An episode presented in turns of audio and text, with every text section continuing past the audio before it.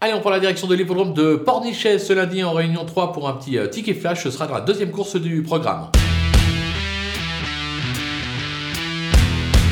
Dans cette épreuve, j'y compte avec le numéro 9, euh, Johnny Star, euh, qui mériterait de passer enfin le poteau en tête. En effet, trois tentatives, deux accessites, une disqualification.